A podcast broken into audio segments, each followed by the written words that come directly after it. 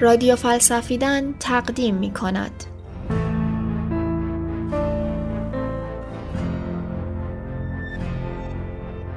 آیا پیانو خودش می نوازد؟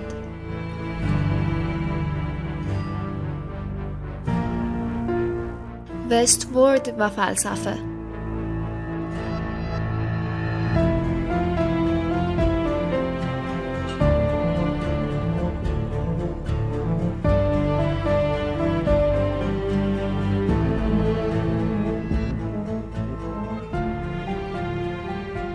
با صدای مهرشاد نیک نژاد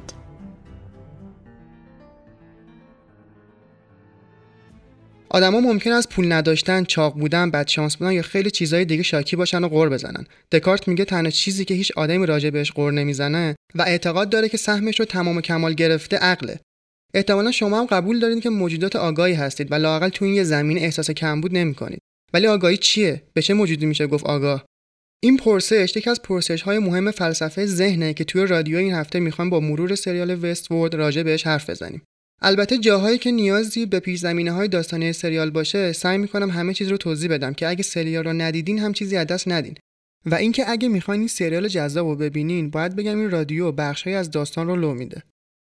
ماجراهای این سریال توی یه پارک در محیط وسترن خیالی اتفاق میفته که ساکنان اون ربات که میزبان نامیده میشن. از طرفی گروهی از انسانهای واقعی که تازه واردان یا مهمانان نامیده میشن برای تفریح و با پرداخت مبالغ زیادی می‌تونن وارد محوطه پارک وستورد بشن و هر کاری که دوست دارن انجام بدن و می‌تونن با میزبانا هر کاری که می‌خوان بکنن. بدون اینکه بترسن میزبانا تلافیش رو سرشون در بیارن. سریال درباره ربات‌هایی که از خودشون هیچ اختیار اراده‌ای ندارن و داستان بر اساس خداگاهی ربات‌ها و جنگ برای آزادیشون و جاودانگی انسان‌ها پیش میره. توی فصل اول سریال وستورد تصویری از یه پیانو بارها نمایش داده میشه که به نظر می‌رسه خودش می‌تونه کلیدا و پدالاش رو بنوازه. شاید به نظر برسه یه پیانوه که می‌تونه خودش خودش بنوازه و آگاهه. ولی در واقع پیانولا یه مجموعه پیچیده از سیلندرهای پنوماتیکه که می‌تونن یه نوت رو به صورت مکانیکی و خودکار بنوازن. یه چیزی شبیه کامپیوترهای خودمون که می‌تونن الگوریتم‌های ثابت رو اجرا کنن.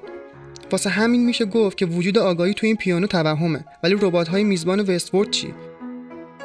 دلورس، میو و حتی برنارد هم ماشین های خیلی پیچیده هن که درست کاملا شبیه های واقعی برنامه ریزی شدن. ولی در واقع یه جور پیانولا یا کامپیوتر خیلی پیشرفته محسوب میشن. میشه گفت که این ربات های انسانی آگاهی دارن؟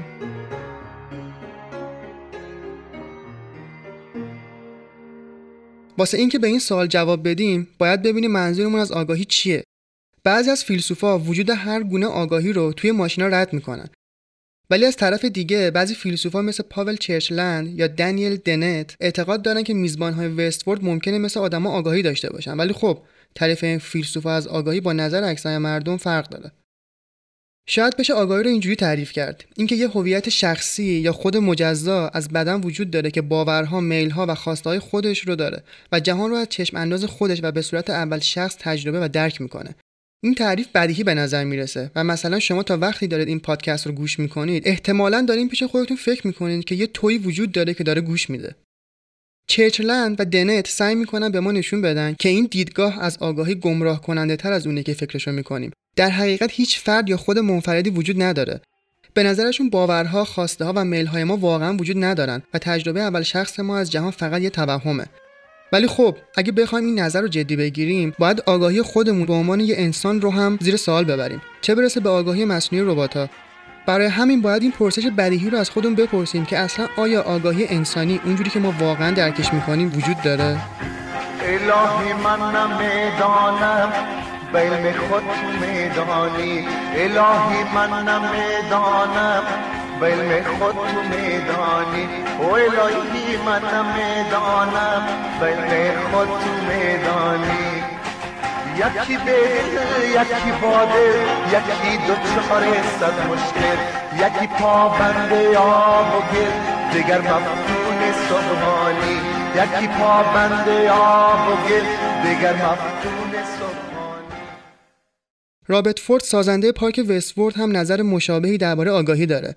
توی قسمت رد تباهی وقتی با برنارد در مورد تجربه درد حرف می‌زنه برنارد ازش می‌پرسه درد فقط تو ذهن من وجود داره. پس فرق بین درد من و درد تو چیه؟ اصلا فرق بین من و تو چیه؟ فورد اینجوری جواب میده که این دقیقا همون سوالیه که آرنولد رو داغون کرد و اونقدر بهش از وجدان داد تا دیوونه شد. جوابش به نظر من خیلی ساده است. هیچ حدی وجود نداره که با رسیدن به اون زنده بشیم. ما نمی‌تونیم آگاهی رو تعریف کنیم چون اصلا وجود نداره. آدما دوست دارن خیال کنن که ادراک ما از جهان یه چیز خاصه. ولی ما هم درست مثل میزبان هامون توی حلقه های بسته و محکم زندگی می‌کنیم. خیلی کم پیش میاد که انتخاب هامون رو زیر سوال ببریم و بیشتر وقتا از اینکه بهمون بگن توی قدم بعدی باید چه کاری کنیم راضیم. فورد هم مثل چرچلند و دنت اعتقاد داره که وقتی دقیق نگاه کنیم هیچ تفاوت ذاتی بین آدم و ربات وجود نداره.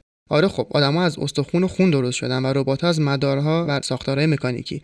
ولی هم ربات‌ها و هم آدما از یه سری مواد فیزیکی تشکیل شدن. اگه اینجوری باشه تجربه شخصی ما از درد یا اصلا هر تجربه یا باور یا میلی از اتفاقایی که توی ذهن میزبانهای رباتیک اتفاق میفته واقعیتر نیستن. فورد میگه نه آدما و نه ربات‌ها هیچ کدوم آگاه نیستن. همه هم مثل پیانولای وستورد فقط توهمی از آگاهی رو نشون میدیم. البته فورد با اینکه مهندس نابغه‌ایه فیلسوف باهوشی نیست. مثلا وقتی میگه ما به ندرت انتخاب رو زیر سوال می‌بریم در واقع داره از وجود داشتن آدما حرف می‌زنه. در صورتی که فیلسوفی مثل دنت اعتقاد داره اصلا خبری از آدما به عنوان موجودات مستقل نیست. نه رابرت فورد وجود داره نه برنارد لاو و نه هیچ کس دیگه. فقط بخش های فیزیکی سازنده اونا وجود دارن. یعنی ماجرا این نیست که آدما توانایی یا انگیزه انتخاب کردن ندارن. ماجرا هولناکتره. به قول دنت اصلا هیچکس خونه نیست. ما موجودات مستقلی نیستیم که اصلا برامون چیزی به اسم انتخاب یا آگاهی تعریف بشه. فقط یه مش مولکول اتمیم که کنار هم چیده شدن. بقیهش توهمه.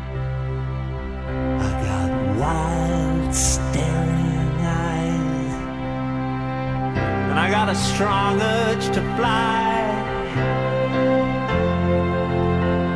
But I got nowhere to fly to. Fly to.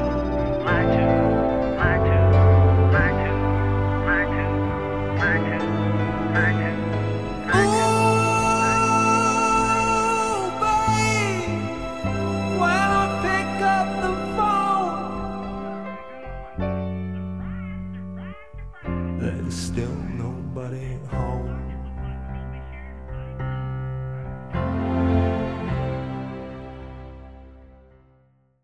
این جمله ساده را در نظر بگیرید. رابرت فورد مغز دارد. اگه بخوایم مته به خشخاش بذاریم می‌تونیم بپرسیم کی مغز داره. نمیشه گفت که بدن مغز داره چون مغز خودش یه بخشی از بدنه. نمی‌تونیم هم بگیم مغز خودش رو داره چون خیلی معنی نداره. جواب بدیهی اینه که خب رابرت فورده که مغز داره. ولی اینجوری لازمه که رابرت فورد یه چیزی فراتر از مجموع اجزای بدنش باشه. اگه یه موجود فراتر از مجموعه اجزای بدنش وجود نداشته باشه و نشه گفت که یه شخص وجود داره که مغز و بدن داره جواب دادن به همین سوال ساده هم داستان میشه. چرچلند و دنه دو تا فیلسوفی هستن که متر رو تا همین حد افراطی روی خشخاش گذاشتن و سراحتا اعلام می‌کنن که آگاهی مجزا از بدن فیزیکی وجود خارجی نداره. از اون طرف یه فیلسوفی مثل دکارت با این نتیجهگیری کاملا مخالفه. دکارت آگاهی رو مجزا جسم فیزیکی می‌دونه. دکارت رو با گزاره معروف میاندیشن پس هستن می‌شناسیم. با این استدلال دکارت سعی می‌کنه نشون بده که اگه به همه دانشهای جهان هم شک بکنیم به یه چیز اطمینان داریم. و اونم اینه که داریم فکر می‌کنیم. و چون به این فکر کردن آگاهیم پس ضرورتا این جوهر اندیشنده باید وجود داشته باشه. با همین استدلال دکارت به این می‌رسه که دو تا جوهر وجود داره. جوهر اندیشنده که سازنده ذهن و آگاهیه و مادی نیست و سوبژکتیوه و جوهر ممتد که شامل بدن و بخش غیر اندیشنده و ابجکتیوه. برای همینه که میگیم دکارت دوگانه انگاره و به نظر این جهان دست کم از دو جوهر کاملا متفاوت ساخته شده. ولی اگه اینو قبول کنیم یه سوال خیلی سریع پیش میاد. این دوتا جوهر چجوری با هم ارتباط برقرار می‌کنن؟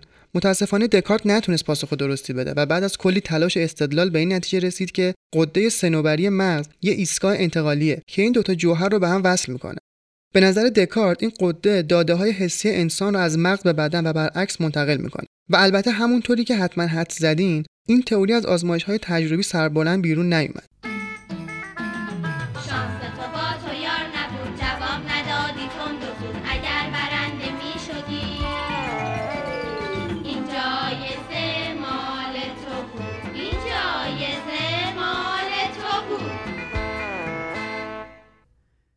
بدتر که علم تجربی پیشرفت کرد معلوم شد که قده سنوبری مسئول تولید هورمون ملاتونینه و جایگاه روح نیست. درسته که دیدگاه دوگانه انگارانه دکارت الان به حاشیه رفته ولی پرسش اصلی اون هنوزم به قوت خودش باقیه. تعامل ذهن و بدن چجوری ممکنه؟ بعضی از فیلسوفا برای حل کردن این مشکل رفتن سراغ ماده انگاری. طبق این نظر آگاهی و بدن و ذهن و فکر و احساس و همه اینا مادیه. اما این همه ماجرا نیست. متفکرایی مثل چرچلند دنت و حتی فورد نه تنها ماده انگارن بلکه ماده انگار حسبگرا محسوب میشن. به نظرشون آگاهی انسانی کاملا با پایه های مادی قابل توصیف کردنه. همه ماده انگارا به این سرسختی نیستن و بعضیاشون قبول دارن که آگاهی رو کاملا نمیشه به چیزای مادی تغییر داد. اما وقتی توی سریال فورد به برنارد اعتراف می‌کنه که ما نمی‌تونیم آگاهی رو توصیف کنیم چون اصلا وجود نداره منظورش همینه که اون آگاهی که فکر می‌کنیم چیز غیر مادیه اصلا وجود نداره. اگه بخوایم اینجوری فکر کنیم باید تمام فکرها و ایده ها و میل ها و احساساتمون رو صرفا حاصل جابجا شدن یه سری نورون توی سیستم اعصاب مغزمون بدونیم که به هیچ چیز غیر مادی ارتباط پیدا نمی‌کنن. ما وقتی میگیم که فلان آدم می‌خواست از قطار پیاده بشه یا اون یکی علاقه داره که گیتار یاد بگیره در واقع داریم اینجوری فرض می‌کنیم آدمایی که ازشون حرف می‌زنیم یه ذهن ثابت دارن که می‌تونه میل علاقه داشته باشه. اما اگه بخوایم همه چیز رو مادی بگیریم معنی چیزی مثل باور خیلی دور از دسترس میشه. منظورمون چیه که کسی فلان باور رو داره؟ یعنی می‌تونیم مثلا مغز رابرت فورد رو باز کنیم و ببینیم باورش چیه؟ اتفاقی که توی ربات ها و برنامه های کامپیوتری ممکنه. چرچلند میگه که اینجور حرف زدن ها یعنی وقتی یه جوری حرف می‌زنیم که انگار آدم ها باور و تمایل دارن یه جور نظریه سوریه که اسمش رو گذاشته روانشناسی عامه. به نظر استفاده از این مدل حرف زدن کار اشتباهی نیست. البته در صورتی که حواسمون باشه که چیزی به اسم باور و میل دست کم اونجوری که ما فکر می‌کنیم وجود نداره. چرچلند با همین فرمون ادامه میده و به این نتیجه می‌رسه که چیزهایی مثل ترس، امید، عشق و انگیزه هم فقط یه مش اصطلاحات پوش بیمعنان که بعد از اینکه نظریه دکارت از بین رفته هنوز دوام آوردن و ما هم به ناچار ازشون استفاده می‌کنیم. وگرنه به چیز خاصی اشاره نمی‌کنن. وقتی میگیم امید واقعا داریم در مورد یه ماده توی مغزمون حرف می‌زنیم. اگه اینجوری نیست پس امید هم یه توهمه. مثل ناامیدی. همه رفتن کسی دورو برم نیست. چنین بیکس شدن در باورم اگر این اینجا رادیو فلسفیدن است. جز افسوس هوایی در چلچرن امیدواره که علوم اعصاب اونقدر پیشرفت کنن که این روانشناسی عامه حتی بین عامه مردم هم منسوخ بشه و آدما بالاخره قبول کنن که جایگاهشون توی دنیا چیه چیه یه تعداد سلول و مولکول و نورون و هورمون که طبق قواعد دنیای مادی دور هم جمع شدن و ما رو ساختن و ما هیچ چیزی بیشتر از مجموع اجزای سازنده بدنمون نیستیم. دنت هم از ما می‌خواد که این باور رو کنار بذاریم که یه چیز حقیقی یا به نظر خودش جادویی توی نحوه تجربه دنیای فیزیکی توسط انسانها وجود داره. میگه هیچ کیفیت خاصی توی آگاهی انسانی وجود نداره که نشه با علوم تجربی توضیحش داد. این دقیقا برعکس حرف دکارته که تمام فلسفه خودش رو بر اساس آگاهی اول شخص ساخته بود. برای همینم هست که دنت بهش میگه تئاتر دکارتی دنت میگه هیچ جایگاه ممتاز یا تئاتری توی مغز وجود نداره که همه ادراکات و تجربه های ما اونجا جمع بشن و به شکل یه فیلم به مغز نشون داده بشه هیچ خودی جدا از بدن وجود نداره که داده های حسی بدن رو بگیره و اونا رو با هم ترکیب کنه و یه چیزی به اسم آگاهی اول شخص بسازه فورد هم توی سریال میگه مفهوم خود شخصی در واقع یه چیز تخیلیه که به خودمون میگیم حقیقت ماجرا اینه که تئاتر دکارتی هیچ مخاطبی نداره You're probably right, Dolores. Michelangelo did tell a it took 500 years for someone to notice something hidden in plain sight. A doctor noticed the shape of the human brain. The message being that the divine gift does not come from a higher power, but from our own minds.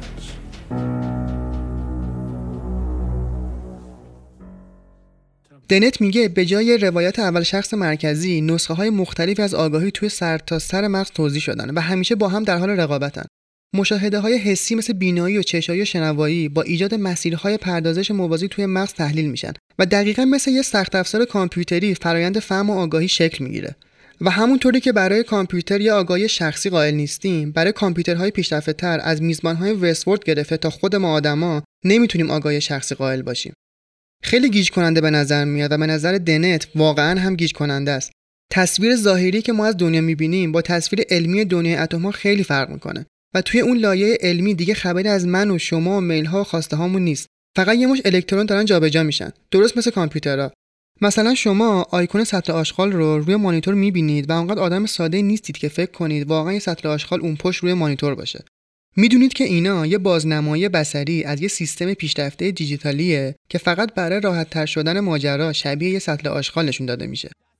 فیلسوفای حذفگرا اعتقاد دارن که اوضاع خودمون هم همین جوریه. به همین بیمزگی. دنبال اینم بخش سر رو بخارونم پس بدو بینم بچه. خب بیاد واسم بیمزد. گردن و کش کن و ببین میرم.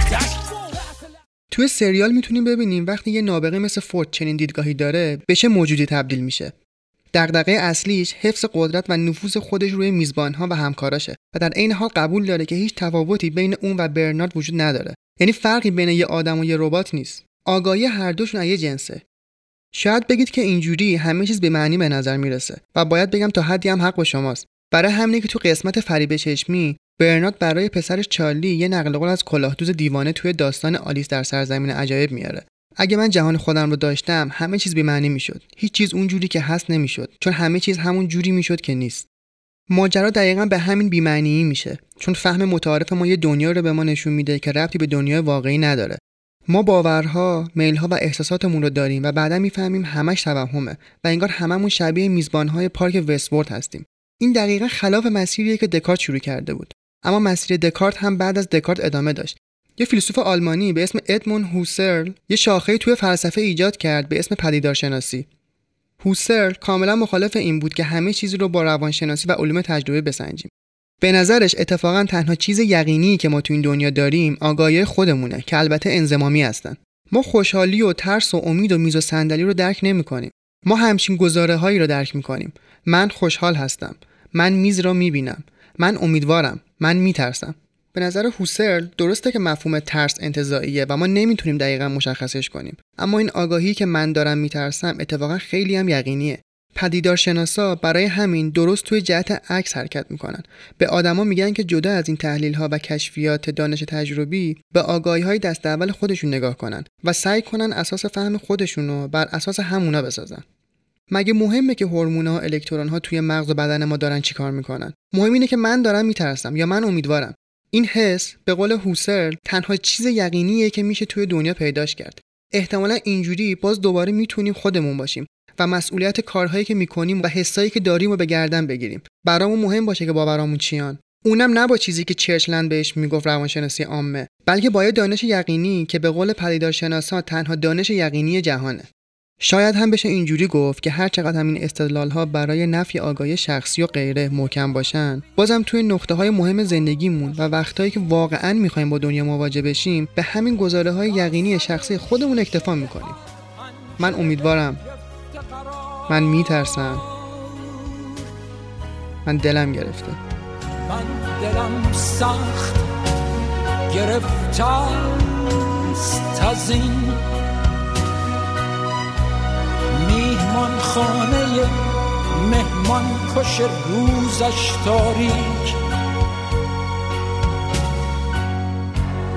من دلم سخت گرفته است از این میهمان خانه مهمان کش روزش تاریک که به جان هم نشناخته انداخته است. چند تن خواب آلود مشتی هموار چند تن ناهشیار چند تن خواب این قسمت از رادیو فلسفیدن بر اساس مقاله از آدام بارکمن ترجمه روح الله سولت تهیه شده بود.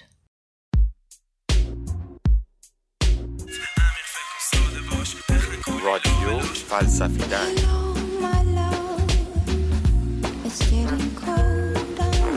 همین فکر ساده باش بخن کلی لابلاش یاورتان استاد. come.